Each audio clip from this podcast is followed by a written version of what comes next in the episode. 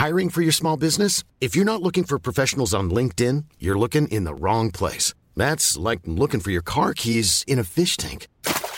LinkedIn helps you hire professionals you can't find anywhere else, even those who aren't actively searching for a new job but might be open to the perfect role. In a given month, over 70% of LinkedIn users don't even visit other leading job sites. So start looking in the right place. With LinkedIn, you can hire professionals like a professional. Post your free job on linkedin.com slash people today.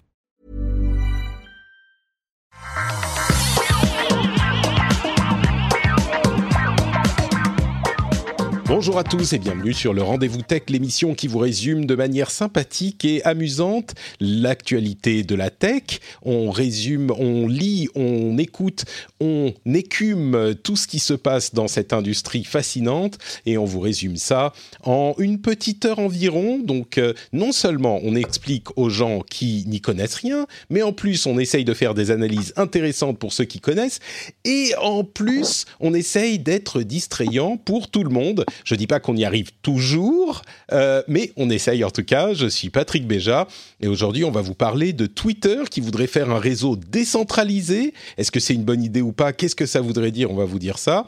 On va aussi parler des nouveaux Mac à 50 000 euros, voire plus. On va parler de d'Intel, de Microsoft, de plein d'autres euh, petites news de la tech, de ransomware. Et pour faire tout ça, j'ai le plaisir de recevoir Marion. Comment ça va, Marion? Est-ce que tu es en forme? Bonjour, bah oui, j'ai la, j'ai la forme, je suis contente de vous retrouver et euh, contente, là on a des sujets euh, assez intéressants là aujourd'hui. Oui, oui, je pense qu'il va y avoir des choses dont on va pouvoir discuter. Et à côté de toi, c'est pas le Jeff habituel parce que euh, j'ai eu une nuit un petit peu compliquée avec le petit, donc on a changé l'horaire et heureusement, tel un Avenger, un Zorro de la tech, Ulrich Rosier est venu se joindre à nous pour discuter de tout ça, pour remplacer Jeff. Comment ça va? Va, Ulrich Ça va bien et c'est toujours un plaisir, toujours disponible. Ah, merci, merci, c'est gentil, j'apprécie. Moi, je retiens le Zoro de la tech. Hein. Oui, oui. Zoro de la tech Non, j'ai essayé de réfléchir aux conséquences d'être un Zoro de la tech. J'aime bien l'aspect euh, je défends, euh, défends euh, le, peuple, mais. Oui, est-ce que ça correspond Alors, qui de humanoïde, Frandroid ou Numérama défend le. le, je sais pas qui en correspond à cette description. Je sais qu'on a des valeurs qu'on essaye de défendre, qui sont des valeurs.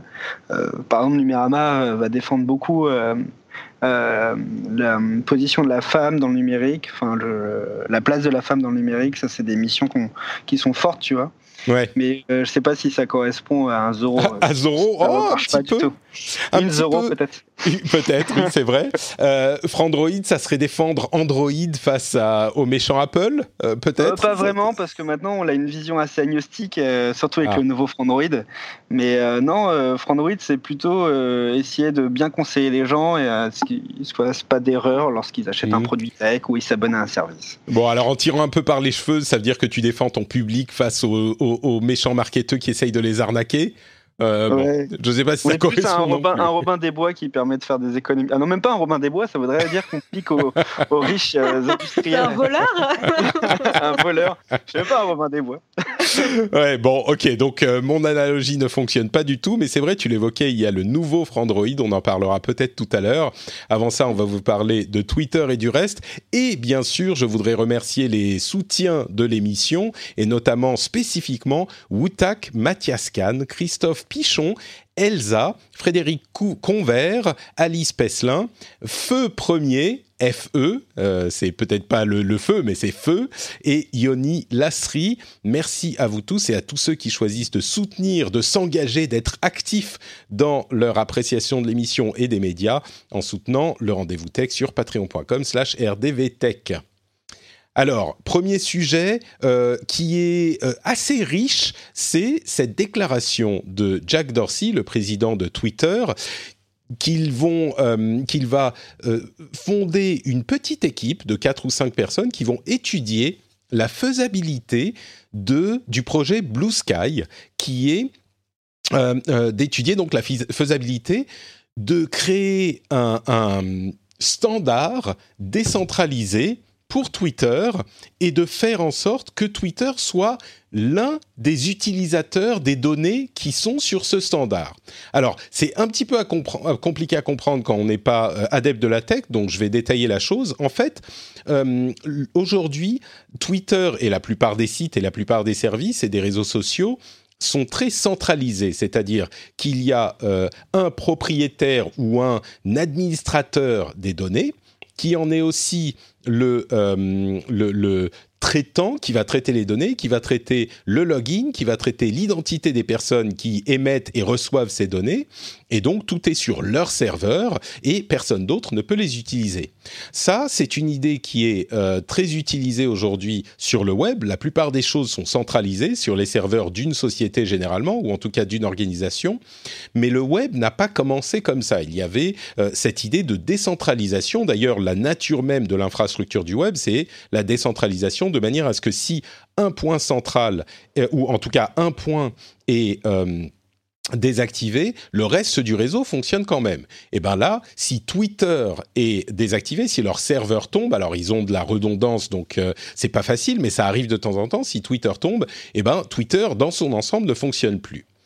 Euh, l'idée décentralisée euh, de ce projet, ça serait d'avoir un ensemble de standards, en fait, de protocoles ouverts qui seraient utilisables par euh, tous ceux qui veulent les utiliser pour émettre et afficher, enfin pour, émettre et traiter les données. Les données, c'est les messages euh, qui sont sur Twitter, donc les tweets, euh, les mises à jour avec les photos, euh, tout ce qu'on peut envoyer comme données sur Twitter. Donc ces données seraient utilisables par n'importe quel n'importe quelle société ou organisation qui voudrait les afficher à ses utilisateurs. Et si vous ne comprenez pas bien la manière dont ça fonctionne, euh, c'est un exemple que j'ai pris euh, par le passé, pensez un petit peu aux mails. Vos mails, euh, vous avez des logiciels pour les écrire et pour les lire, mais les mails eux-mêmes ne sont pas centralisés sur un seul réseau, sur un seul service, sur un seul serveur. Et le, mail, il y a donc différentes sociétés qui exploitent ce protocole, mais pas un seul. Euh, vos mails, par exemple, écrits sur Gmail, ne sont pas traités exclusivement sur Gmail.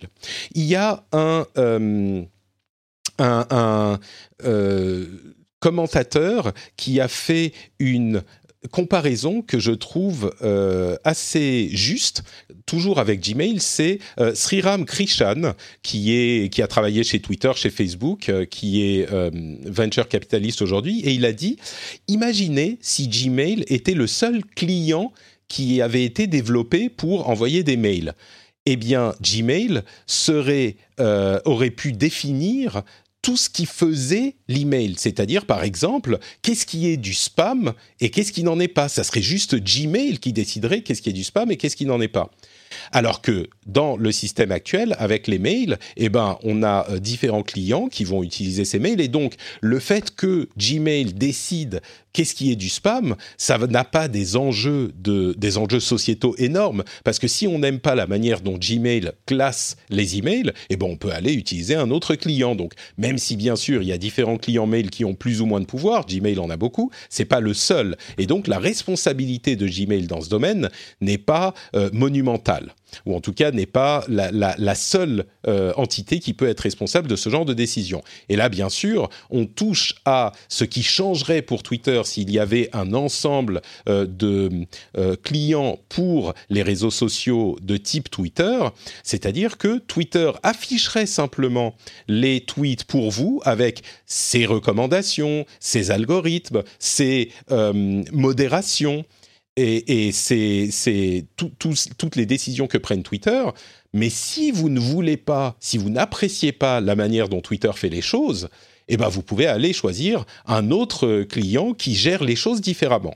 Alors, soyons clairs, c'est un projet qui est euh, vraiment euh, un projet qui, qui, vient de commencer. Ils n'ont pas du tout, on n'a pas du tout idée de quand ça pourra être implémenté, de quand ça pourra arriver, ou même si ça arrivera également.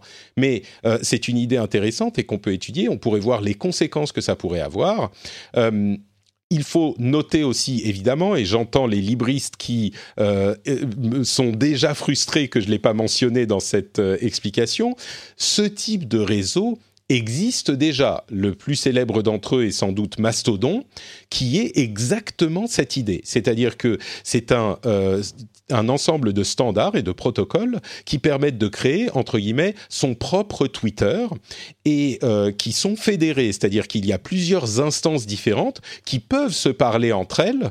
Euh, donc on peut envoyer un message à un utilisateur d'une autre instance, même si on n'est pas inscrit sur la, la même, c'est une interopérabilité complète. Et chaque instance peut décider de la manière dont il gère le contenu et peut décider de bloquer d'autres instances. Euh, s'il y a une instance qui euh, gère le contenu d'une manière qui ne lui plaît pas, eh ben, il peut dire bah, cette instance, on ne peut pas communiquer avec elle, mais tout est libre, tout est ouvert, tout est géré par chacune de ces instances. Et ça a des conséquences euh, importantes dont on va sans doute parler maintenant je vais ouvrir je vais passer le micro à mes invités. Peut-être Marion, qu'est-ce que tu penses toi de cette idée de Blue Sky qui est en train de développer oui, entre parenthèses, je finis, je dis une dernière chose. Euh, Jack Dorsey a bien précisé qu'ils vont étudier la euh, possibilité d'utiliser un protocole déjà existant, donc peut-être le protocole de Mastodon, euh, peut-être qu'ils vont se dire, bah, on va juste devenir une instance du protocole Mastodon. Ou alors, est-ce qu'ils vont devoir recréer un truc de zéro? On ne sait pas encore. Qu'est-ce que tu penses de cette idée? Est-ce que ça a des avantages, des inconvénients, Marion? Euh, c'est assez intéressant et puis euh, lire le, tout le fil Twitter de Jack Dorsey est assez, euh, assez intéressant en soi. ce qu'on reproche depuis pas mal de temps ces derniers mois, de ces dernières années aux réseaux sociaux, c'est justement qu'on se retrouve avec des sociétés tech qui décident de, du discours, de ce qui est modéré, c'est ce que tu disais hein, sur Gmail, qui décide qu'est-ce qui est un spam, qu'est-ce qui ne l'est pas. Ben, ces grandes sociétés tech, pareil, qui décident qu'est-ce qui est accepté ou pas en termes de euh, langage, communication, euh, contenu sur ces plateformes de, de, réseaux sociaux. Euh, ils ont un peu la main sur la censure et parfois ils en font trop et parfois ils n'en font pas assez et personne n'est d'accord. Mais bah, personne n'est d'accord parce qu'on n'a pas les mêmes, la même sensibilité, la même mm. définition dans tous les différents pays. Voilà, ça sera et même au sein d'un même pays, je dirais. Ouais. Tout à fait, au sein d'un même pays, mais c'est vrai que l'exemple qu'on voit, c'est l'incompréhension entre euh, les États-Unis et la France sur la liberté d'expression et euh, la liberté de chacun, etc. Euh, il y a aussi la Chine. Comment ça se passe dans un pays où le, discours est modéré, etc. Et donc là, justement, il permettrait, avec ces, différents serveurs, ces différentes instances, de bah, se déresponsabiliser concernant vraiment ce, ce contenu. Comment modérer le contenu, ce serait plus du tout à Twitter de gérer ça. En gros, ils disent, bah maintenant vous démerdez quoi. Euh, bah, oui et non, c'est-à-dire que Twitter aurait sa version du réseau, donc euh, on va sur Twitter, c'est Twitter qui décide ce qui s'affiche là, mais euh, étant donné qu'eux ne sont pas les custodians, les responsables du contenu lui-même, si on n'aime pas la manière dont gère Twitter, on peut aller regarder le contenu ailleurs, et donc tout le poids de la responsabilité n'est pas sur Twitter. Exactement, c'est mm. ça.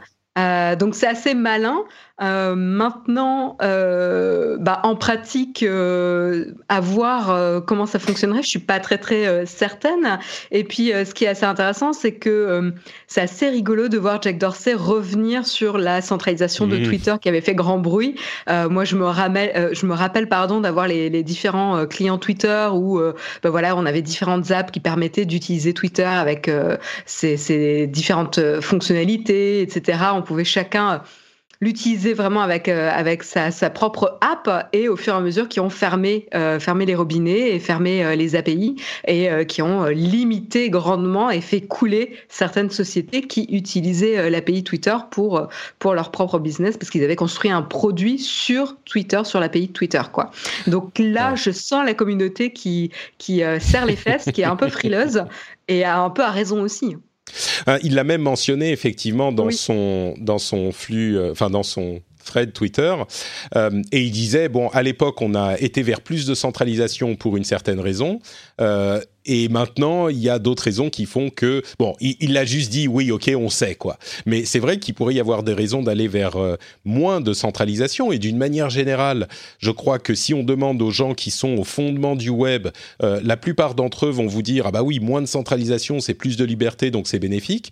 Euh, je te tends un petit peu la perche, Ulrich, je sais pas quel est ton avis là-dessus, mais est-ce que tu serais d'accord pour dire que si on a un réseau Twitter plus décentralisé ou des réseaux Twitter-like plus décentralisés, ça sera une bonne chose? Bah, effectivement, moi je pense que, enfin c'est après c'est ma, position et c'est des choses que je défends. C'est-à-dire que euh, déjà, alors, Mastodon est un, sujet que j'avais beaucoup suivi. On avait fait un serveur Mastodon sur Numerama qui a été beaucoup utilisé, euh, qui a vraiment très bien fonctionné. Donc c'était vraiment intéressant de voir comment ça s'est mis en place et les interactions, etc. Il faut dire que Mastodon est basé sur un standard qui est ouvert, recommandé par W3C, qui s'appelle ActivityPub, euh, donc qui est disponible, qui est déjà utilisé par euh, des services de streaming de musique, euh, d'hébergement, des plateformes d'hébergement de vidéos. C'est un, un, standard qui est recommandé par la W3C. Et euh, ce qui est intéressant, c'est que ça va aussi avec la réflexion autour de la blockchain. Et tout ce qui est décentralisé comme ça, je trouve que ça va dans le bon sens on a beaucoup d'entreprises en ce moment qui sont en train de se construire sur de la blockchain et donc qui ont un fonctionnement qui va être décentralisé. Et je trouve que justement, au lieu de donner le pouvoir à euh, des actionnaires, etc., on, donne le pouvoir aux utilisateurs. Et je trouve que finalement, euh, sur des services comme Twitter, qui sont devenus des services euh, essentiels pour communiquer, lorsque tu as Twitter qui sont obligés de réagir face à la censure dans certains pays, face à l'utilisation abusive que peuvent avoir des organisations, des associations de, et des entreprises de leurs services. Je trouve que c'est une réponse, en tout cas c'est une, réflexion qu'il va falloir pousser et j'espère que ça va amener à un vrai projet qui va être déployé parce que peut-être qu'en faisant ça, ils signent peut-être les 15 ou 20 prochaines années de Twitter. Euh, donc euh, c'est des, je trouve que c'est des réflexions très, très pertinentes. Quoi. Et moi je, suis, je suis pour aller vers ça, en tout cas. Alors, euh, je vais prendre le contre-pied du coup, parce que, bon, un petit peu pour le principe, comme les auditeurs le savent, j'aime bien me faire l'avocat du diable et, offrir un autre point de vue sur ce genre de sujet, mais aussi parce que je crois qu'il y a une sorte de sacralisation de la décentralisation et qu'on a tendance à ne pas voir les effets néfastes euh, que peuvent avoir ces euh, méthodes ou ces infrastructures. bien sûr, il y a des avantages comme ceux que tu as cités, mais il y a aussi des inconvénients massifs, euh, comme par exemple le fait que pour moi, Twitter dans cette affaire euh, et Jack Dorsey cherchent à un petit peu se dédouaner de manière euh, qui n'est pas forcément maléfique, mais il veut ne plus avoir à ce qu'on l'emmerde pour les questions de responsabilité sur le contenu. Et il a raison parce que c'est un problème insoluble, mais en même temps, il déporte le problème et il amplifie le problème vers la décentralisation. C'est-à-dire que c'est déjà ce qui se passe avec Mastodon. Ça ne veut pas dire que euh, le, le le contenu haineux, par exemple, disparaît de Twitter, ou peut-être qu'il disparaîtra de Twitter, mais il va juste être déporté sur d'autres instances qui auront des, euh, des, méthodes de modération différentes. Et comme je le disais, c'est déjà le cas sur Mastodon, il y a un réseau qui s'appelle Gab, euh, qui est alors qui va vous dire euh, nous on est pour la euh, la, la, liberté d'expression et c'est généralement euh, ce que disent ceux qui veulent pouvoir dire des choses qu'on ne devrait pas pouvoir dire comme par exemple l'incitation à la haine notamment. Mais il y a des choses qui sont également peu recommandables mais c'est l'un des éléments. C'est-à-dire que souvent, quand on pense à Twitter et aux défauts de Twitter, euh, on pense au harcèlement, à l'incitation à la haine raciale, à l'incitation à tout, type de haine. Et on se dit, ah bah effectivement, euh, du coup, décentraliser, plus de liberté, on a tendance à associer l'idée à quelque chose de très positif. En réalité, à mon avis, c'est pas forcément comme ça que ça va se, ça va se passer.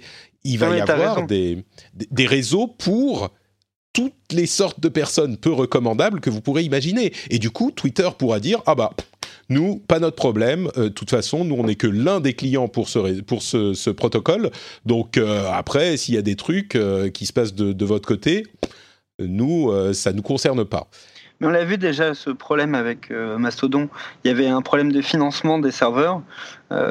qui finance les serveurs Comment on finance ces serveurs-là Donc j'imagine que Twitter, qui repose essentiellement sur la publicité avec une régie interne, etc., ça va être intégré dans cette réflexion de, comment ils construisent leur plateforme de décentralisation. Il y avait un autre aspect qui est important, qui est l'usurpation d'identité. Il faut savoir que Twitter, ça fait un an et demi, deux ans qu'ils ont bloqué euh, le système de qu'on appelle de certification des comptes Twitter. Euh, donc c'est-à-dire que maintenant on peut plus avoir son compte certifié. Et ils l'ont bloqué parce qu'ils n'arrivaient pas à le gérer. Il y avait des abus et il y avait justement de l'usurpation d'identité. Des gens arrivaient à faire valider un profil alors que c'était pas eux derrière, c'était pas la bonne personne. Hmm. Donc je pense qu'il y a toutes ces réflexions là qui sont importantes et tu as raison. Euh, il y, a un vrai, y a un vrai enjeu de, contrôle. Quoi. Euh, mais c'est con de parler de contrôle et de décentralisation aussi. Mais non, mais c'est ça. En même temps, peut-être que si tout est ouvert de cette manière, moi je me méfie de la décentralisation de la même manière que je me méfie de la centralisation. Parce qu'encore une fois euh, on a des, des, problèmes euh, dans les deux et la centralisation permet le contrôle qui pose aussi des problèmes. Mais en même temps si je pousse un petit peu si je sors un peu plus de ma zone de confort je me dis bon bah oui il y aura des réseaux euh, de nazis. De la même manière qu'il y a des sites de nazis et on pourra au moins faire quelque chose et là, on revient peut-être à un peu de contrôle. On va se dire bon bah ce réseau-là, il va trop loin, donc bah, on va juste euh, pas interagir avec lui.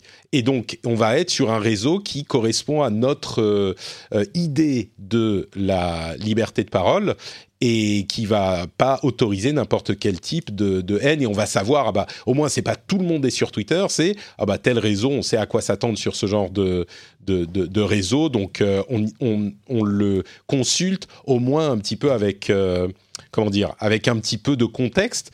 Mais en même temps est-ce que ça pousse pas à plus de de comment dire radicalisation? Bah, radicalisation euh, qui serait la deuxième étape d'une cloître qui soit cla ouais, C'est l'effet des bulles. Voilà, voilà. C'est des bulles, euh, des bulles euh, d'intérêt en fait. Des bulles filtrantes. Voilà, on va encore rester dans euh, avec les personnes qui ont les mêmes opinions que nous, qui viennent du même cercle, etc. Qui mm. va ne faire que renforcer nos positions et on va pas forcément sortir. Bah, tu disais de la zone de confort, mais justement, on va, on n'a pas forcément envie de sortir de sa zone de confort, et c'est un phénomène qui peut renforcer ça. Mais ça, c'est une vision qu'on a, euh, qu'on a de la décentralisation. Mais euh, par exemple, la blockchain, qui est un modèle de décentralisation, etc., euh, on a vu que ça pouvait aussi, dans certains cas, quand il y a certaines règles, amener à plus de confiance. Hmm. Donc, ça va dépendre des règles et du mode de fonctionnement de cette, de cette décentralisation. Hmm. C'est-à-dire qu'effectivement, on, pourrait imaginer un réseau, euh, euh, en, tout cas, encore une fois, euh, je l'ai peut-être pas bien expliqué, mais ce, ce, réseau Mastodon est fédéré et on imagine que Twitter il va, ira vers le même type d'organisation, c'est-à-dire que même si on est sur Twitter, on peut voir apparaître des messages de quelqu'un qui est sur un autre réseau. Et on peut imaginer certains réseaux qui gagneront en légitimité parce qu'ils auront des méthodes de, classement et de vérification d'identité qui seront peut-être plus strictes. Et donc, quand on voit un message arriver de tel réseau, même si on est sur Twitter, on se dit ah bah cela, je leur fais un peu plus confiance. Donc, au lieu d'avoir tout le monde dans le même euh, pot euh, qu'est Twitter, et il y a des bots et des machins et des trucs, et on ne sait pas qui est qui, on peut faire confiance à personne, et c'est le chaos permanent, peut-être que euh, ça, on pourra se dire, bah oui, les gens qui viennent de Gab, de toute façon, c'est les nazis je caricature, mais bon, Gab, c'est un peu ça. Euh, et puis les gens qui viennent de là-bas, c'est des gens auxquels on peut faire confiance. Mais hum, je sais pas moi, en même temps, j'ai une euh, certaine tendresse pour Twitter encore aujourd'hui. On est euh, en plein dans les grèves et dans les débats sur la retraite. Et j'ai eu des conversations, euh, vous vous en doutez, assez animées sur le sujet sur Twitter. Il y a plein de gens avec lesquels j'étais pas d'accord, avec lesquels j'ai discuté. Et bon, on n'est pas forcément tombé d'accord, mais on a discuté de choses, d'idées de tel ou de tel bord. Certaines m'ont plu dans les deux bords d'ailleurs. Mais au moins, on a confronté nos idées et on est arrivé à au moins parler, à mieux se comprendre. J'ai fait beaucoup d'efforts et j'imagine qu'eux aussi pour euh, passer la réaction initiale de ah mais de toute façon euh, va te faire voir, euh, je reste poli, hein, va te faire voir, toi je, je veux pas entendre parler de ce que tu dis et ça le ton est monté même parfois, mais en faisant un effort, j'en suis ressorti enrichi, je crois, au moins un tout petit peu. Et c'est vrai que ça me fait un peu peur cette idée de compartimentaliser. Voilà, c'est le terme que je cherchais. les idées, mais ça veut mais peut-être que ça ne sera pas le cas. Après tout, par email, bah, on reçoit des emails de, de tous les clients mail et c'est possible. C'est juste que euh, c'est un petit peu plus facile de classer les choses, peut-être. Je ne sais pas. Euh, et, comment ça va impacter le business model de Twitter? Alors c'est ça qui est également très intéressant. Euh, en fait, ce que la réflexion de Dorsey semble indiquer que la valeur de Twitter, d'ailleurs je crois qu'il le dit mot pour mot, euh, la valeur de Twitter en fait c'est un, service de sélection de d'algorithmie qui va classer et, et, décider quoi vous montrer en fait.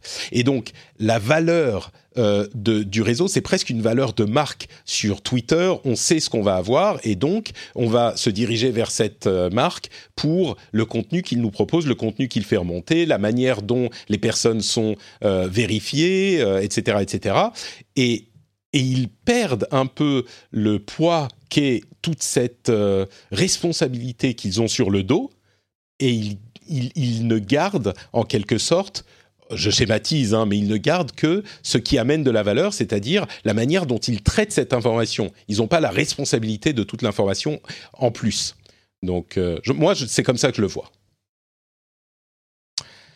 Bon. je, me demande, je me demande un peu comment ça va impacter. Euh, quand même les, revenus quoi. C'est quand même pas la plateforme la plus euh, performante euh, avec son business model aujourd'hui et, euh, et j'ai l'impression que ça va aussi fragiliser la position de Twitter de d'avoir un réseau aussi plus décentralisé. Moi, je me demande comment ça se passe, leur comité, leur copie et leur conseil d'administration. Quand tu as, as, tous les actionnaires, puis tu as le PDG sur Twitter qui dit Bon, on va partir sur la décentralisation. ouais, c'est un petit peu. Euh, l'ambiance tu, donnes la moitié de ton produit, euh, enfin tu abandonnes la moitié de ton produit, mais je pense que Twitter pose tellement de problèmes, c'est un petit peu comme Facebook, hein, mais il pose tellement de problèmes que il, se dit on peut pas continuer comme ça, c'est juste un imbroglio que qu'on n'arrivera jamais à démêler, donc faut faire quelque chose. Et ça c'est peut-être une solution pour ça. C'est certainement un truc qu'il voit dans son intérêt, dans l'intérêt de la boîte. Je pense pas qu'il fait ça parce qu'il se dit ça va rendre le monde meilleur, mais euh, bon. Ouais. On verra. Voilà pour ces euh, questions sur le projet Blue Sky de Twitter. Bon, on va faire une petite pause avant de passer au sujet suivant. Euh, deux choses quand même à vous rappeler, euh, enfin à vous mentionner. D'une part, euh, j'ai lancé le vote pour le jeu de l'année dans le rendez-vous jeu. Donc, si vous êtes un petit peu gamer et que vous n'écoutez pas l'émission régulièrement et que vous vous dites ah bah je voudrais y retourner au moins pour cet épisode, bah allez voter déjà. Je vais mettre le lien dans les notes de l'émission vers le sondage. Allez voter pour votre jeu de l'année. Ça prend une minute si vous voulez répondre qu'à cette question-là, euh, même pas. Donc euh, le sondage sera dans les liens de l'émission. Un autre truc que je voulais mentionner, c'est la sortie de, l'épisode de Histoire de Daron, dans lequel je suis euh, présent. c'est un, podcast où on parle de sujets de, bah de euh, parentalité et de paternalité spécifiquement. Euh, et c'est un, épisode qui est particulièrement... Enfin, euh, tous les épisodes d'Histoire de Daron sont sympas. C'est un podcast de Fabrice Florent. Mais cet épisode, évidemment, il me plaît beaucoup puisque c'est moi qui l'ai fait. Mais j'en j'y parle de mon histoire de papa et des difficultés qu'ont posé les débuts de, des difficultés difficulté, pas juste mon, mon, fils va très bien, il est en très bonne santé, mais la difficulté d'avoir un bébé et un bébé qui est pas forcément super facile. Si ça vous intrigue, si vous êtes euh, et, et c'est un truc dont on parle pas assez en fait, je trouve. tout le monde dit ah mais c'est tellement beau, c'est que du bonheur machin. Ouais, tiens, non non, pas rien du tout. Et pour entendre ce que c'est vraiment, allez écouter Histoire de Daron, ce dernier épisode. Je mettrai aussi les liens dans les notes de l'émission parce que c'est, il faudrait qu'on en parle plus, je trouve, pour que les gens soient préparés. C'est marrant, j'ai un collègue qui dit justement ça. On dit, euh, les gens ont tendance à dire non, mais c'est génial d'être parent pour le premier. Euh, par contre, pour, quand c'est le second, là ils disent ah bah là, là tu vas morfler là, là, ça va être difficile. bah, écoute, euh, nous on a morfé pour le premier. si jamais il y a un second un jour, j'espère qu'on qu'on va pas doublement morfer. Mais est-ce que c'est pas la question qu'on pourrait poser à un créateur d'entreprise qui plusieurs années après on lui dit alors c'est comment la création d'entreprise? Est-ce que tu vas me lancer? Et toi, tu es en mode, euh, quand tu as réussi, tu peux dire que tu as réussi, mais, as réussi, mais est-ce que tu parles de toutes les galères que tu as eues les, les, toutes les, Ah, c'est possible, ouais. Il y en a beaucoup, il y en a énormément. Écoute, euh, peut-être qu'il faudrait faire euh, un histoire de boîte où les gens vont parler de la des débuts de leur boîte. Il y a un truc qui me fait rigoler, c'est Sergey Brin, etc. Quand ils, ont annoncé qu'ils quittaient Google et Alphabet. Enfin, il reste dans le conseil, mais il quitte euh, l'exécutif. Ah C'est très marrant. ok, il est en train de me raconter l'alphabet euh, Google. très marrant. pas mal, euh, pas mal. Il disait bah, Google, ça fait 18 ans qu'il est là, du coup, maintenant on considère que c'est un adolescent qui doit bah, partir. Un adulte, quoi, oui. Mm. Ouais, un adulte qui doit partir de chez nous, quoi. Je trouvais ça mm. marrant. Bon, bref, c'est une autre, discussion. Ça, ça a quel âge, Frandroid? euh, alors, la création du blog, c'est 2007, c'est 12 ans, quoi. Donc, ah, on, va pas le mettre à la porte. Ouais, non, euh, mais on, on, s'en approche hein, quand même. On arrive sur les années les plus intéressantes. les plus intéressantes Je sens qu'il va se remêler. Intéressante, tu sais, Marion, c'est avec les guillemets, tu les entends dans la voix. Exactement. Écoute, on va tout décentraliser, ça va être plus simple. Blockchain et Mastodon, c'est parfait. Euh, bon, et je voulais aussi évidemment vous parler de euh, du, du, Patreon. Euh, mais tiens, avant ça, je vais vous dire lire un petit commentaire de Pab83 qui a dit sur euh, iTunes quand j'ai fait un petit appel aux commentaires et aux, euh, aux étoiles sur iTunes ou sur tous les catalogues de podcasts. Pab83 a répondu présent, notamment vous avez été plusieurs, donc merci beaucoup. Mais lui, il dit j'écoute le rendez-vous tech depuis de nombreuses années. J'étais au lycée quand j'ai découvert ce podcast et j'ai continué à l'écouter sans ne manquer aucun épisode lors de mes études et je l'écoute encore aujourd'hui alors que j'ai presque 30 ans. Euh, il continue à dire des, choses très très gentilles sur euh, le présentateur qui est passionnant à écouter car il traite les sujets avec une grande ouverture d'esprit et une vraie honnêteté intellectuelle. Bah écoute, merci beaucoup Pape83. Euh, je vous assure que c'est pas moi qui ai écrit ce, ce commentaire, mais c'était très gentil de sa part et merci à tous ceux qui sont allés le faire. N'hésitez pas à le faire aussi sur iTunes si vous écoutez là-bas ou sur d'autres plateforme. Et si vous voulez aller encore un petit peu plus loin, si vous appréciez l'émission et que vous l'écoutez depuis un moment et qu'elle vous plaît aussi depuis bah, plus de 10 ans, comme Pape 83, ou même euh, un ou deux ans, ou comme vous le voulez, eh ben vous pouvez aller sur patreon.com slash rdvtech pour soutenir l'émission financièrement, avoir euh, les, le flux spécial qui a le contenu additionnel et euh, zéro pub, zéro promo, et vous pouvez euh, choisir d'autres niveaux de soutien plus élevés si vous le souhaitez. Donc euh, même un petit dollar par épisode ou deux petits dollars par épisode, c'est énorme. Donc euh, patreon.com slash rdvtech pour ceux qui le souhaitent. Hiring for your small business? If you're not looking for professionals on LinkedIn, you're looking in the wrong place. That's like looking for your car keys in a fish tank. LinkedIn helps you hire professionals you can't find anywhere else, even those who aren't actively searching for a new job but might be open to the perfect role. In a given month, over 70% of LinkedIn users don't even visit other leading job sites. So start looking in the right place. With LinkedIn, you can hire professionals like a professional. Post your free job on linkedin.com slash people today. Et on va continuer avec les news et rumeurs. Je vais juste mentionner rapidement ce petit sujet. Euh, la Nouvelle-Orléans a déclaré l'état d'urgence suite à une attaque de ransomware euh, vendredi dernier. Alors on n'a pas tout à fait les détails. Visiblement, ils sont bien euh, démerdés parce qu'ils ont eu une série de mails qui, mais vraiment une, avalanche de mails qui aurait pu devenir dangereux parce que c'était du phishing. Mais ils ont fait un, un training de cybersécurité cet automne et donc leur leurs employés se sont super bien comportés et je pense qu'ils ont pu euh, lever l'état d'urgence, mais tout le système était menacé et euh, ça s'est bien passé. Et justement, euh, pour les vacances, on va faire. J'ai un épisode spécial qu'on avait déjà enregistré il y a un moment, qu'on avait commencé à préparer il y a bien longtemps avec Corben sur la sécurité. la sécurité dans son ensemble, on en parle de temps en temps régulièrement dans l'émission, bien sûr, avec des épisodes spéciaux. Mais là, on, on parle de différents sujets, dont les ransomware, comment s'en prévenir, comment quoi faire si on a été infecté, qu'est-ce qu'un ransomware si vous savez pas ce que c'est. Donc euh, la semaine prochaine, guettez le rendez-vous tech même pendant les fêtes euh, à Noël, il y aura un épisode intéressant et juste après ça, la semaine suivante aussi pendant les fêtes pour le nouvel an, il y a un épisode sur l'administration et la passerelle entre le monde de la tech et des startups et l'administration publique. J'ai parlé à Benoît Curdi qui euh, a, changé de métier. Vous le connaissez certainement, Benoît, si vous écoutez l'émission depuis un moment. Euh, c'est un, un serial entrepreneur qui est passé du côté de l'administration publique pour euh, l'administration de l'aviation en Suisse. Et c'était hyper, hyper intéressant ce dont on a parlé. Donc euh, voilà, c'est les deux épisodes spéciaux qu'on aura dans euh, l'émission pendant les fêtes. Donc je pense que ça devrait vous intéresser. Euh, bon, un sujet un petit peu léger et sympathique. Je suis sûr que vous avez vu ce nouveau Mac Pro qui est enfin disponible en précommande.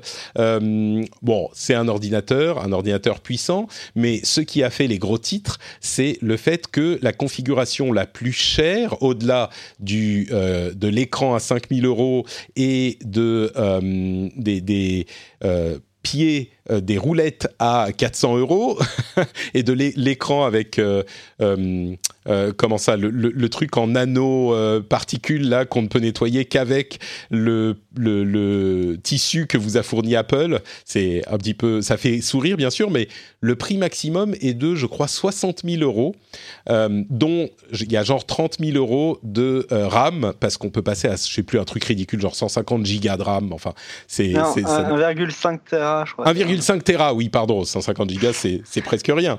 1,5 euh, Tera de RAM, ce qui est... Alors, la grande question, il y a bien sûr, ça relance les discussions, mais la grande question, c'est est-ce que c'est un prix ridicule euh, Et, et tiens, euh, Ulrich, est-ce que toi, tu es allé acheter les 10 Mac Pro pour la rédaction Peut-être pas le modèle à 50 000 euros, mais celui à 15 000, quoi. Un petit, un bon marché, quoi. Je sais pas, mais ce que je sais, c'est que quand on a, on a réduction à éducation, on a 10% de promo sur Mac Pro et ça devient tout de suite énorme sur 60 000 euros. Avec, si on peut euh, récupérer la TVA derrière, c'est encore. Attends, sur le Mac Pro, tu peux avoir une réduction éducation? 10 à 12%, ouais. Ouais, on peut l'avoir.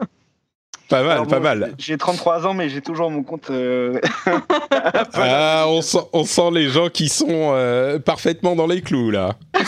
Euh, en, tout cas, moi je trouve c'est. On savait qu'elle serait chère cette machine. C'est vrai que c'est un peu abusé l'option de la mémoire RAM à 1,5 Teraoctet. Je me demande combien elle coûte vraiment cette mémoire RAM à, à Apple, mais bon, passons ça. ça c'est un autre problème. Moi je trouve que c'est une machine qui est fabuleuse. Quand j'ai passé trois quarts d'heure à regarder des vidéos en 4K de la machine. Euh, j'ai jamais vu une, telle conception de, de tour euh, de PC, on va dire, d'ordinateur. Euh, impressionnant. Moi, je vous conseille de, de regarder quelques youtubeurs américains.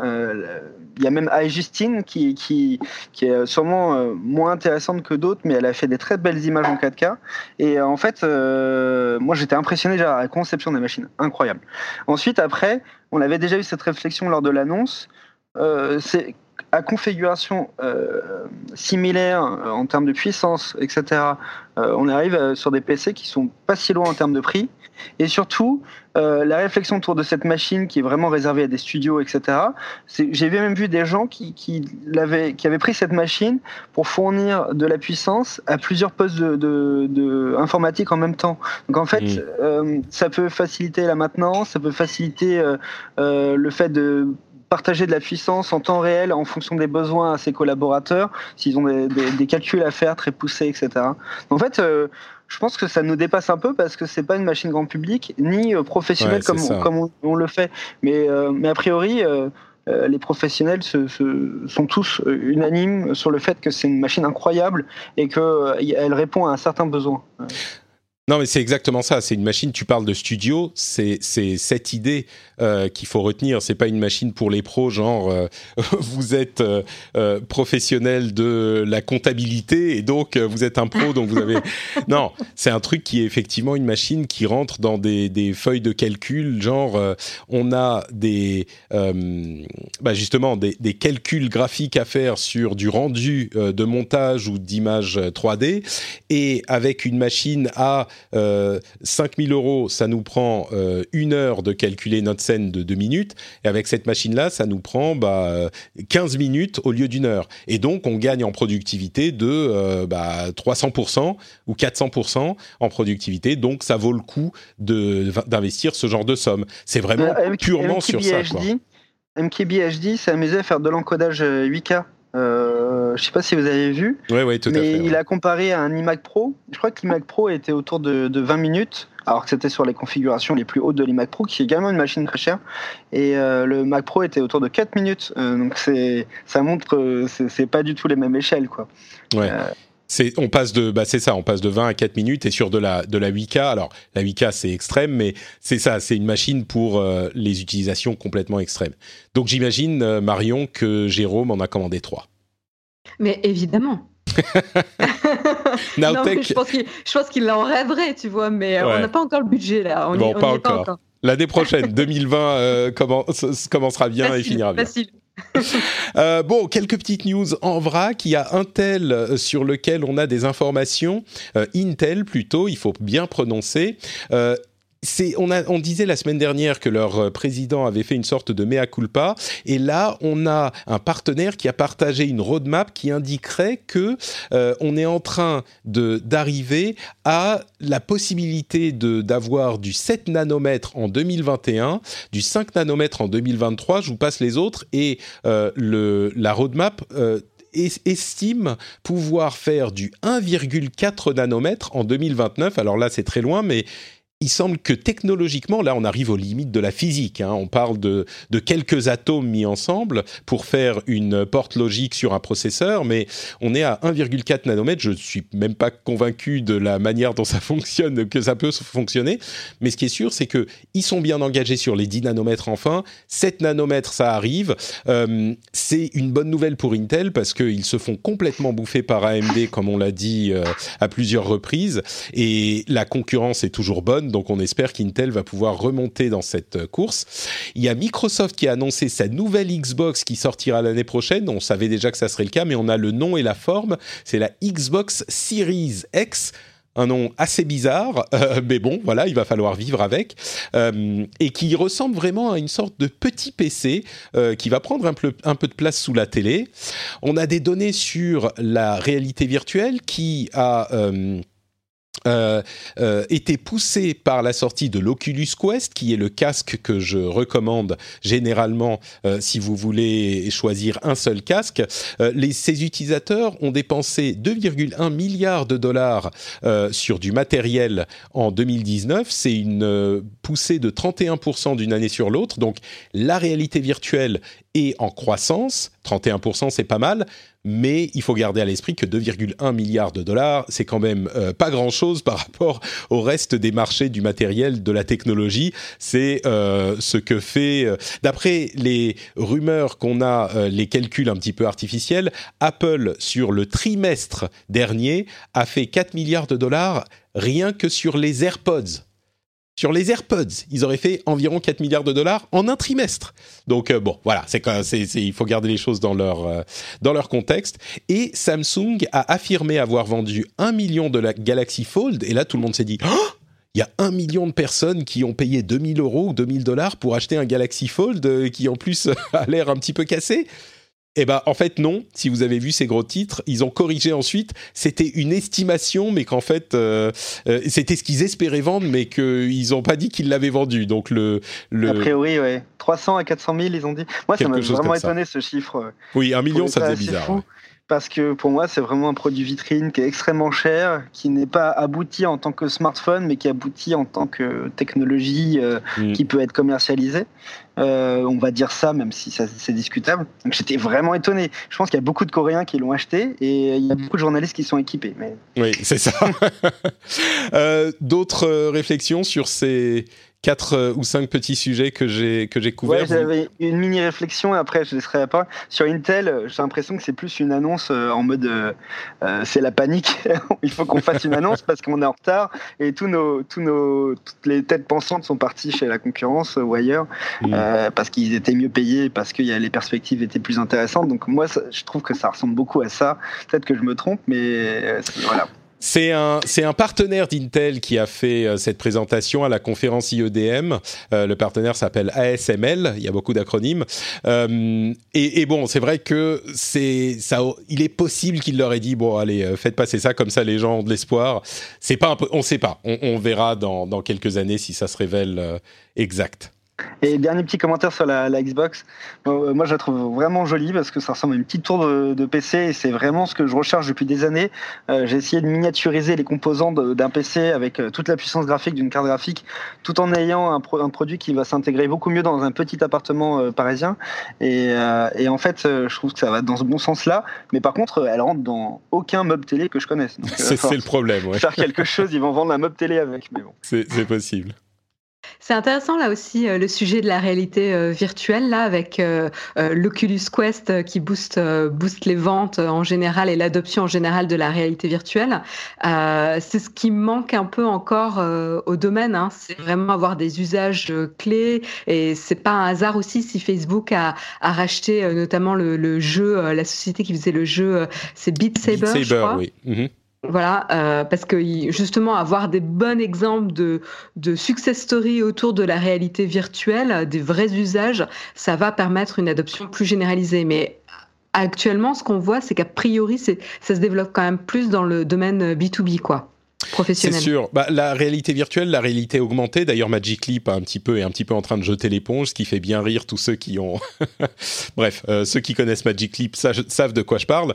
Mais euh, ouais, la réalité augmentée aussi beaucoup dans les domaines professionnels. On, on n'y est pas encore sur la réalité virtuelle, mais moi, ce qui, ça, pour moi, ça met surtout l'accent sur l'Oculus Quest, qui commence à avoir la bonne, euh, le bon form factor, le bon format, c'est-à-dire un casque euh, complètement autonome sans fil, pour ceux qui s'en souviennent Ouais. pas, et qu'on peut en plus connecter au PC pour avoir des, des applications ou des jeux surtout plus puissants, si on le souhaite. Mais cette option est là. Et, euh, et, et, vraiment, l'Oculus Quest est la première version où je me dis, ouais, là c'est là c'est bon quand même, là c'est bien. Et moi, j'ai été bluffé par l'Oculus Quest dans un contexte précis. Je change de, de, de, de casquette et euh, en fait, j'ai testé euh, la version bêta de Shadow sur euh, l'Oculus Quest. Mm. et c'était assez fou de se dire que sur un casque comme ça, sans, enfin, j'ai un Oculus Rift à la maison. C'est le casque que j'ai acheté l'année dernière pendant le Black Friday et je l'ai pas beaucoup utilisé, mais, mais je suis très content de l'avoir. Et euh, j'étais assez fou de voir que l'Oculus Quest, tu pouvais mettre un service de cloud gaming dessus et que ça tournait bien avec une latence suffisante. Quoi. J'étais, euh, je trouvais ça assez bluffant. Quoi.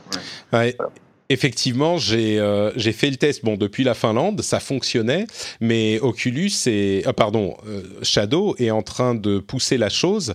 Et là, on part un petit peu plus dans le jeu vidéo, mais ils sont en train de pousser la chose officiellement eux-mêmes. Euh, je crois, je sais pas si tu l'as testé chez eux ou c'était avec une solution un petit peu euh, faite de briques et de broc comme c'était mon cas, mais ils sont en train de pousser la chose. Donc, il y aura une solution officielle et ça va être hyper intéressant parce que ça arrive en même temps que leur euh, nouvelle offre qui a des PC vraiment puissants euh, chez Shadow. Et le, la sortie du jeu euh, Half-Life Alyx, ah, qui est, est, sans fou, doute ouais. le jeu. Euh, ils, ils, ont dû sauter de joie chez Oculus quand ils ont vu cette annonce parce non, que ça tout le monde en même temps. Non, mais pour oui. eux, parce que l'avantage, ah, c'est que du coup, c'est on a besoin d'un PC quand même très puissant pour faire tourner ce jeu en réalité virtuelle. Et beaucoup de gens n'en ont pas un assez puissant, mais si ça fonctionne avec un PC cloud, ça pourrait être quelque chose de vraiment euh, marquant. Toutes quoi. les plateformes ont besoin d'une vitrine. Et oui. quand les gens me disaient, mais tu joues à quoi sur, euh, sur euh, ton Oculus Rift? Moi, je disais, je joue avec mes collègues euh, Julien et Rémi à Star, Star Trek et on fait comme si on, on était en train de, de, de, de, gérer un vaisseau spatial. Ouais c'était, je pense, d'un point de vue extérieur, c'était assez grave à regarder. Et, mais, mais, disons que c'était pas une vitrine, j'avais pas de vitrine à donner. Mm. Et euh, je disais, ah, il y a le portage de tel jeu euh, euh, en VR. Je disais, ouais, bon, bah, c'est juste un portage. Et ça manquait d'une vitrine, c'est un peu comme la Switch. Je disais, pourquoi t'achètes une Switch? Bah, C'est pour jouer à Zelda, à Mario Kart. Il manquait un jeu vitrine. Mm. Je suis très content qu'il y ait des jeux qui arrivent qui disent que c'est un qui arrive en tant que voilà, on l'achète pas, vitrine, on l'achète pas un casque parce qu'on croit en technologie, on l'achète un, un casque parce qu'on a envie de jouer à certains jeux. Quoi. Voilà. Eh ben, on verra l'année prochaine si ça continue à se développer dans ce sens. Euh, alors, encore d'autres news. Euh, il y a euh, un rapport intéressant qui a été rendu par des chercheurs qui ont utilisé des masques spécifiquement faits pour ça, mais pour déjouer des systèmes de reconnaissance faciale. ce sont des, marques, des masques 3D, bien sûr, de haute qualité. La société s'appelle Kneron. Je ne sais pas si c'est comme ça que ça se prononce, mais ils ont déjoué les systèmes de sécurité de services de paiement comme Ali Alipay ou WeChat Pay, c'est des choses qui sont très utilisées en Chine, euh, mais ils ont aussi déjoué les services de sécurité de l'aéroport de Schiphol. Euh, et c'est en Hollande, si je ne m'abuse, et euh, de, services de train en Chine. Et vous savez qu'il y a le système de de crédit social en Chine qui vous interdit l'accès à certains services et ils ont beaucoup implémenté les services de reconnaissance, enfin les systèmes de reconnaissance faciale. Donc le fait qu'on puisse déjouer ces systèmes, euh, alors oui, c'est des, masques de haute qualité qui sont pas disponibles facilement, euh, ou plutôt qui coûtent cher à faire, mais c'est inquiétant non pas simplement parce qu'on pourrait imaginer quelqu'un qui se fait euh, passer pour quelqu'un d'autre pour prendre avantage, je ne sais pas, lui voler quelque chose par exemple, mais on peut imaginer des malfaiteurs, des terroristes qui déjouent les systèmes automatisés dans les aéroports ou à d'autres endroits pour passer euh, la, la, les, les, les, comment dire, les services de vérification et puis aller là où devrait, il ne devrait pas pouvoir aller. Donc, bon, euh, c'est pas la peine de paniquer non plus tout de suite, mais c'est important à savoir que les masques de très haute qualité peuvent déjouer ces systèmes visiblement euh, à grande échelle. Euh, YouTube a indiqué qu'ils allaient changer leur euh, système de modération en incluant les euh, insultes, comment dire, les, différents types d'insultes, en plus de, disons qu'ils étaient assez euh, strict sur ce qu'ils considéraient comme contenu interdit et il fallait que ça soit des menaces directes. Là, ils vont inclure aussi les insultes. On vous avait parlé de euh, différents cas euh, où le YouTube ne supprimait pas des vidéos alors qu'il y avait des choses qui, se, qui étaient poussées presque à un niveau de harcèlement. C'était l'affaire Steven Crowder contre Carlos Mazza qu'on avait évoqué il y a quelques mois. et eh bien là, justement, ils ont mis à jour leur politique de manière à pouvoir agir quand il y a des insultes euh, caractérisées. Euh, c'est encore une fois une de ces grandes sociétés qui se retrouve obligée de faire la police. Peut-être que YouTube devrait penser à un système décentralisé aussi, peut-être, je ne sais pas. Euh, Microsoft a amené sa première application Office sous Linux. Donc, euh, utilisateurs de Linux, soyez heureux, vous allez enfin pouvoir utiliser Microsoft Office ou en tout cas Microsoft Teams, qui est la première application qui est disponible. Euh, je plaisante, mais c'est quand même cool de voir que Microsoft s'intéresse à Linux, comme on dit à chaque fois dans ce, quand on met ces deux mots dans la même phrase. Microsoft et Linux, il y a quelques années, ça aurait fait je ne sais pas, ça aurait paru invraisemblable. Et enfin, euh, Fortnite continue à être incroyable dans sa promotion euh, de, de, de bon, son aspect publicitaire et l'utilisation que fait Epic de ce jeu au succès immense, c'est un phénomène de société. Il y a eu un événement Star Wars, Star Wars 9 dans Fortnite ce samedi, c'est-à-dire que si vos enfants ou vos petits cousins voulaient absolument jouer à, à Fortnite pour voir ce qui se passait dans Star Wars ce euh, samedi, c'est parce qu'il y avait un événement, c'est-à-dire qu'on se connectait au jeu et on allait dans un endroit spécifique de la carte euh, du jeu et il y avait un un euh, grand écran qui passait un euh, extrait exclusif de Star Wars 9 et un événement en jeu en plus avec une interaction avec JJ Abrams et euh, des créateurs du, film. Et donc c'est un truc qui est assez unique dans le domaine des jeux vidéo et, et Fortnite continue à exploiter sa position incroyable pour faire des choses hyper intéressantes. Bon, ça fait beaucoup de sujets, ça fait quatre sujets vraiment très très différents, mais je, je, vous donne la parole. Peut-être que je ne sais pas si Marion a quelque chose à dire sur ces quatre sujets, ou l'un des, quatre au moins. Oui, c'est intéressant là, euh, Microsoft euh, et, Linux, le, petit rapprochement et grâce à Microsoft Teams, je trouve ça assez remarquable et euh, on avait eu tendance à rigoler de Microsoft Teams quand, quand il s'était lancé, mais, mais Slack est un peu en mauvaise posture hein, actuellement. Hein. Ouais, c'est vrai que Teams gagne, garde énormément, garde, gagne énormément, énormément de terrain, notamment parce qu'il est inclus dans euh, l'offre Office et que donc il y a énormément de gens qui, qui l'ont euh, sans avoir besoin ni de payer ni de l'installer euh, individuellement. c'est vrai que c'est une grosse poussée. Le fait de l'inclure dans, dans, Linux, eh ben c'est dans la politique de Microsoft qui dit on est bien loin de l'époque où ils, ils, nous vendaient une boîte de Windows et une boîte d'Office. Maintenant, ils veulent juste être partout. Et, et, effectivement, il y a plein de gens qui bossent énormément sur Linux et le fait d'avoir des membres de l'équipe qui peuvent discuter par Teams, c'est complètement logique, mais c'était invraisemblable il y a quelques années, quoi. Ouais, mais ça suit bien la, bonne stratégie de Satya Adela, euh, franchement, qui a bien fait un, bien amorcé le tournant de Microsoft là-dessus. Hein. On est d'accord, ouais.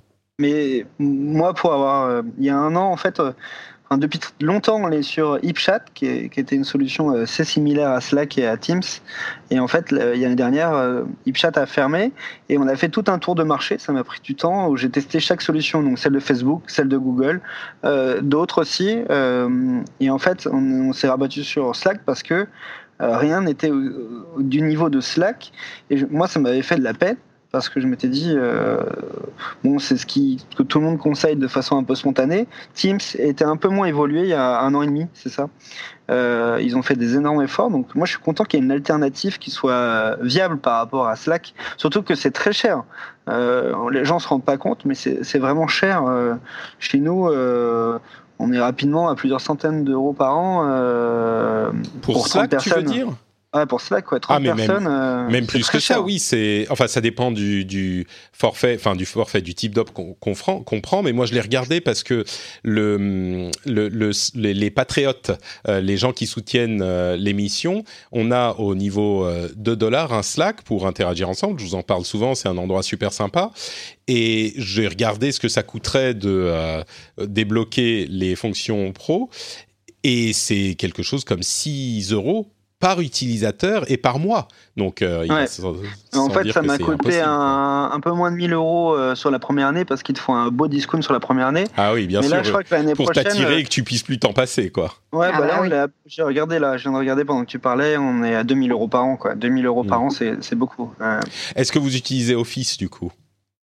Bah non, non, nous on est sur Slack, mais on utilise Google Documents à côté, donc on paye. C'est ça on paye Google à côté, on paye les Google Apps parce qu'on utilise Gmail et Google euh, Documents. Mais est-ce que ça, est-ce que ça te, toi donc, est-ce que ça te passerait par l'esprit de passer du coup sur Office qui, qui intégrerait tout ça?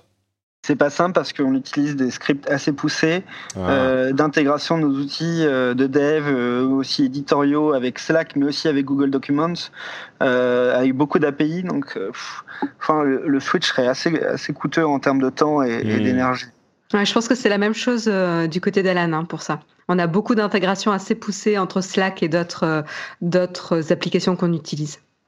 J'imagine aussi que euh, les, services ou les, oui, le service qu'offre Office et Microsoft en général, c'est pour les très grandes entreprises. Euh, quand on est une entreprise de taille moyenne, on est encore, euh, on n'a pas vraiment besoin de ce genre de choses. Il y a Active Directory et toutes ces choses-là qui font des merveilles du côté d'Office, et c'est moins nécessaire euh, quand il y a une boîte de quelques dizaines d'employés. quand on commence à atteindre un millier ou plus ou quelques centaines, là, c'est peut-être c'est peut-être plus intéressant de considérer Office. Et surtout, on paye Slack pour des choses un peu, un peu voilà, nous, pourquoi on paye Slack C'est pour les archives. Donc, euh, il paraît que c'est important pour les équipes, mais je peux comprendre, de retrouver les archives de chaque room, de chaque projet, retrouver les messages et les fichiers qui ont été envoyés. Le mmh. second truc, c'est qu'on peut inviter euh, des, des, gens externes, par exemple des piégistes ou des freelances dans certaines rooms. Euh, ça, c'est une option payante, euh, etc. Mais mmh. chacun trouvera après ses c'est voilà euh, les avantages et les inconvénients les avantages et les inconvénients et, et pourquoi il faut payer Slack. Mais on, on en fait dès qu'on a une activité importante on vient souvent euh, on arrive souvent sur la version premium. Ouais. Bien sûr. Et, et à propos de pardon oui? Euh, non, à propos de, du prix, euh, c'est aussi un truc que Jeff nous dit souvent. Euh, Slack, oui, c'est cher, mais du coup, leurs utilisateurs, c'est des utilisateurs qui sont payants et qui leur rapportent de l'argent. Donc, au niveau de la société, c'est bien gentil d'offrir les services gratuits, super gratuits pour tout le monde et de faire de l'argent sur la masse avec généralement de la pub. mais Slack est un, une société qui est pas unique, mais enfin qui est rare dans le monde de la tech, dans le monde des startups et des licornes de la tech parce que bah, leurs utilisateurs, leurs vrais utilisateurs, tout le monde les paye. Donc c'est très différent de ce qu'on voit souvent ailleurs. et puis on va conclure avec, ah, on peut pas ne pas parler du combat entre les États-Unis et euh, la Chine, euh, il semblerait, selon certaines sources, que euh, le président Trump ait trouvé un, accord limité avec la Chine, qui, pourrait permettre de sortir d'affaires certaines sociétés, dont Apple, de, ces histoires de, taxes supplémentaires. Alors, selon le Wall Street Journal, c'était censé être annoncé là hier ou aujourd'hui. Ça n'a pas été le cas euh, clairement, mais ça euh, continue à indiquer que les négociations entre les deux pays continuent. Et bon, je vous laisse en tirer les conclusions que vous voulez en tirer. Justement, à propos de Huawei, pour les conclusions, il y a un système assez intéressant qui a été trouvé par la France pour euh, le cas où il est finalement déterminé que les produits Huawei sont un danger pour la sécurité nationale, ce qui reste euh, euh, une interrogation qui reste complètement théorique pour le moment. ils ont établi un système où il faut approuver les matériels qui sont utilisés dans les infrastructures essentielles du pays et si jamais la, demande d'approbation reste sans réponse pendant, euh, je ne sais plus, je crois que c'est un délai de deux mois, eh bien ça veut dire que le système n'est pas approuvé. Et c'est assez malin, euh, parce que, comme vous le disiez sur Numérama, parce que ça veut dire que euh, la France peut ne pas approuver un contenu, un matériel Huawei sans dire qu'il est interdit. Donc euh, c'est juste une petite astuce euh, administrative légale en fait euh, qui est assez maligne. Et puis vous avez sans doute entendu parler de l'histoire de cette petite fille qui a été harcelée par une caméra Ring. Vous savez ces caméras connectées dont on parle beaucoup ces derniers temps. une caméra Ring qu'avait acheté sa maman pour pouvoir la surveiller quand elle n'était pas à la maison ou quand, elle était dans une autre pièce. Et la caméra a été hackée et la personne qui l'a hackée a fait passer de la musique, a dit des choses, s'est fait passer pour euh, le Père Noël lui a demandé de faire des choses, euh, genre de, casser des trucs dans sa chambre, etc. Évidemment, c'est horrifiant. Mais euh, juste pour vous dire que la raison de ça, c'est que l'appareil connecté à Internet avait un mot de passe. Alors, on ne sait pas si c'était un mot de passe simple ou un mot de passe par défaut qui n'a pas été changé, mais c'était visiblement, le hacker était passé par le mot de passe. Donc, d'autant, c'est le cas pour tout, mais d'autant plus pour ça, euh, ce type d'appareil, bah, il est important de faire attention à ce que le mot de passe d'accès soit euh, bien sécurisé. c'est vrai que les pauvres euh, Ring sont fait critiquer, mais en fait leur système il n'a pas été, il a pas été touché. Mais je pense que l'erreur qu'ils ont fait, c'est de ne pas imposer, voire, je veux dire c'est-à-dire conseiller, voire imposer la double authentification, il n'y aurait pas eu ce mhm. problème-là. Et surtout, ce qu'on dit aux gens, du coup, c'est activer la double authentification. C'est chiant, mais il faut le faire. Et bah, surtout sur des appareils comme ceux-là, quoi. Ah ouais, surtout, mais partout presque. Mhm. Et j'ai envie de dire, et surtout utiliser des mots de passe différents entre les services avec des mots de passe qui sont un minimum complexes. Mhm. Parce que là, euh, ce qui s'est sûrement passé, c'est que euh, la caméra Ring qui a été euh, configurée par la maman ou le papa, euh, bah, ils ont trouvé le mot de passe qui avait été hacké sur un forum ou je sais pas quoi. Euh, a priori, ça serait ça. Mm. Voilà. Donc c'est très classique et ça doit arriver beaucoup plus que, que, ce fait divers euh, mm. qui a été beaucoup médiatisé, mais ça doit arriver très souvent. Ouais, ouais mais bon, la gravité avec une caméra placée dans une chambre d'enfant, elle est là, ça fait quand même une vraie mauvaise pub. Hein. Ah, c'est fou, mais c'est pas le, problème de Ring. C'est fou. Ben, je suis pas tout à fait d'accord avec ça. Hein. C'est quand même, euh, ça montre aussi le danger de leur business et euh, que leurs produits, bah, comme tu dis, hein, ils auraient pu très bien forcer les utilisateurs à euh, activer la double authentification ou mettre des standards de, de, mots de passe qui sont un peu plus complexes. Là, ils ont fait une erreur, je suis sûr, mais c'est sûr. Mais par contre, bon, la caméra sécurité, c'est quand même quelque chose aujourd'hui de basique. Donc, bah, disons que non, mais c'est en fait euh, la combinaison des deux de vos deux discours. C'est que oui, c'est quelque chose de basique, mais vu les possibilités que donnent ces appareils, euh, il faut, il y a une certaine responsabilité du fabricant d'être encore plus prudent euh, qu'avec un autre type d'appareil. Donc il, il, y a. Mm. Moi, je crois que il y a effectivement, c'est pas vraiment de la faute de Amazon, puisque c'est Amazon qui a racheté les, les caméras Ring, mais c'est peut-être quand même, ils ont une part de responsabilité. Amazon, ça fait plusieurs mois, ils auraient pu imposer un minimum de. Et, surtout que euh, beaucoup de services imposent la double authentification. Donc, euh, mm. moi, c'est vrai que je suis d'accord sur cet aspect. Pour moi, ça devrait être obligatoire, tout, tout ce qui est lié sécurité et données personnelles. Ouais. Donc beaucoup de choses. Ouais, ouais on est d'accord.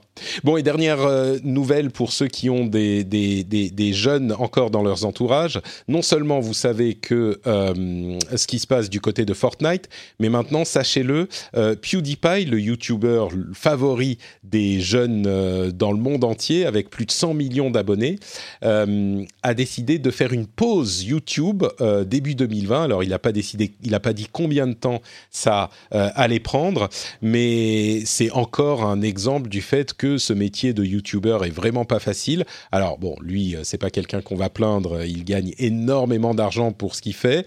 Euh, et puis, je vous avoue, j'ai regardé sa dernière vidéo. C'est quand même euh, à la fois la forme et le contenu. Moi, je le trouve très bas, de plafond.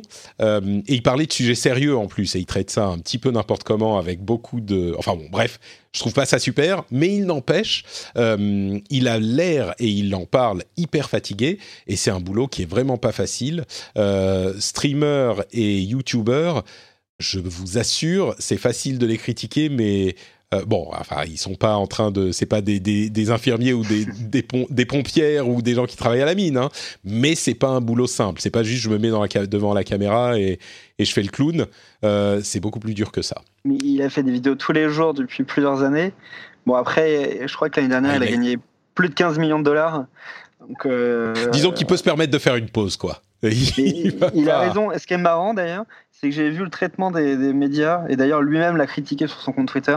Genre les médias ont dit il quitte, Twitter, etc. Et ils ont fait le, parallèle avec euh, les affaires qu'il y a eu, euh, vous avez suivi à Christchurch, euh, Christchurch, en Nouvelle-Zélande. Christchurch, Christchurch. Christchurch. Christchurch.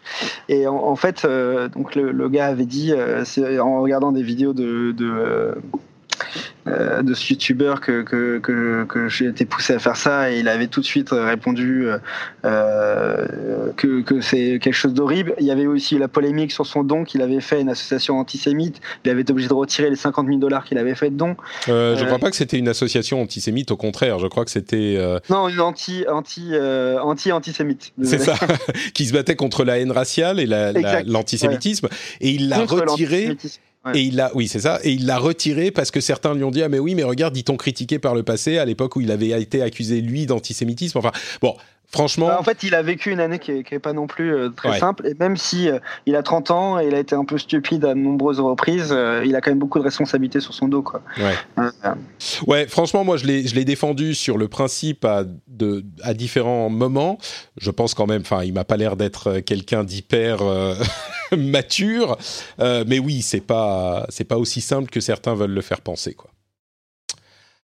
Bon, euh, je pense qu'on va pouvoir clôturer cet épisode et du coup clôturer l'année. Bon, il y a les épisodes spéciaux qui arrivent, comme je vous le disais, mais euh, c'est le dernier épisode d'actualité puisqu'on arrive à la fin euh, du mois de, de, décembre 2019.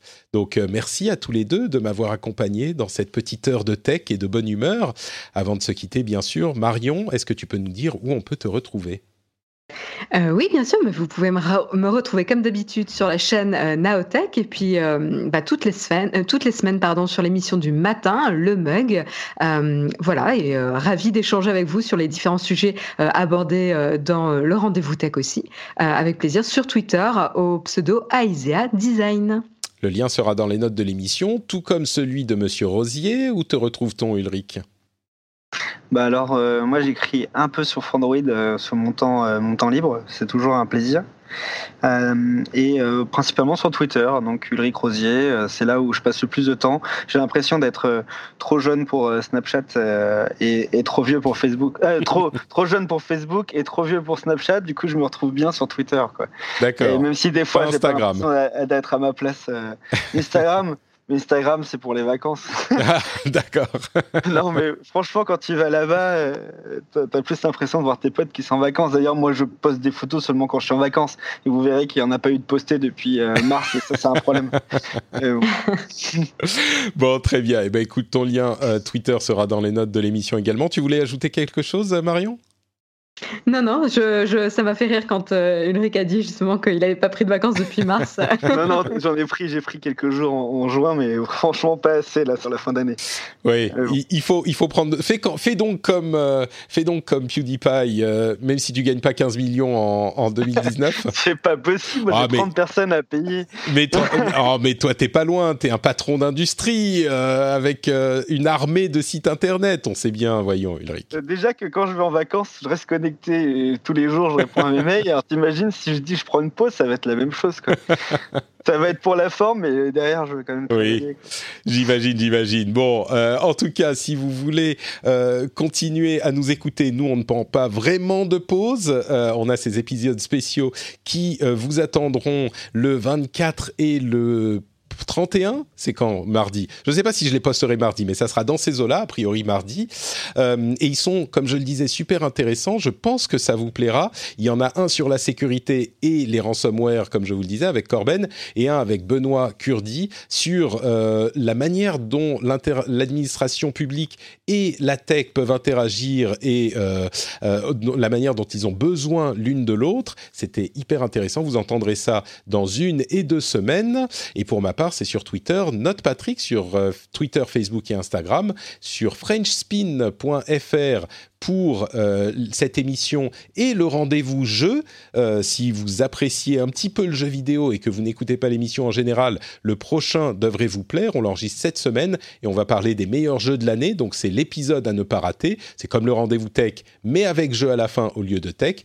Et bien sûr, si vous appréciez cette émission et que vous voulez euh, contribuer, c'est sur patreon.com slash rdvtech. Le lien est dans les notes de l'émission. Ça fait beaucoup de choses à retenir. Vous avez besoin de retenir que tout est dans les notes de l'émission.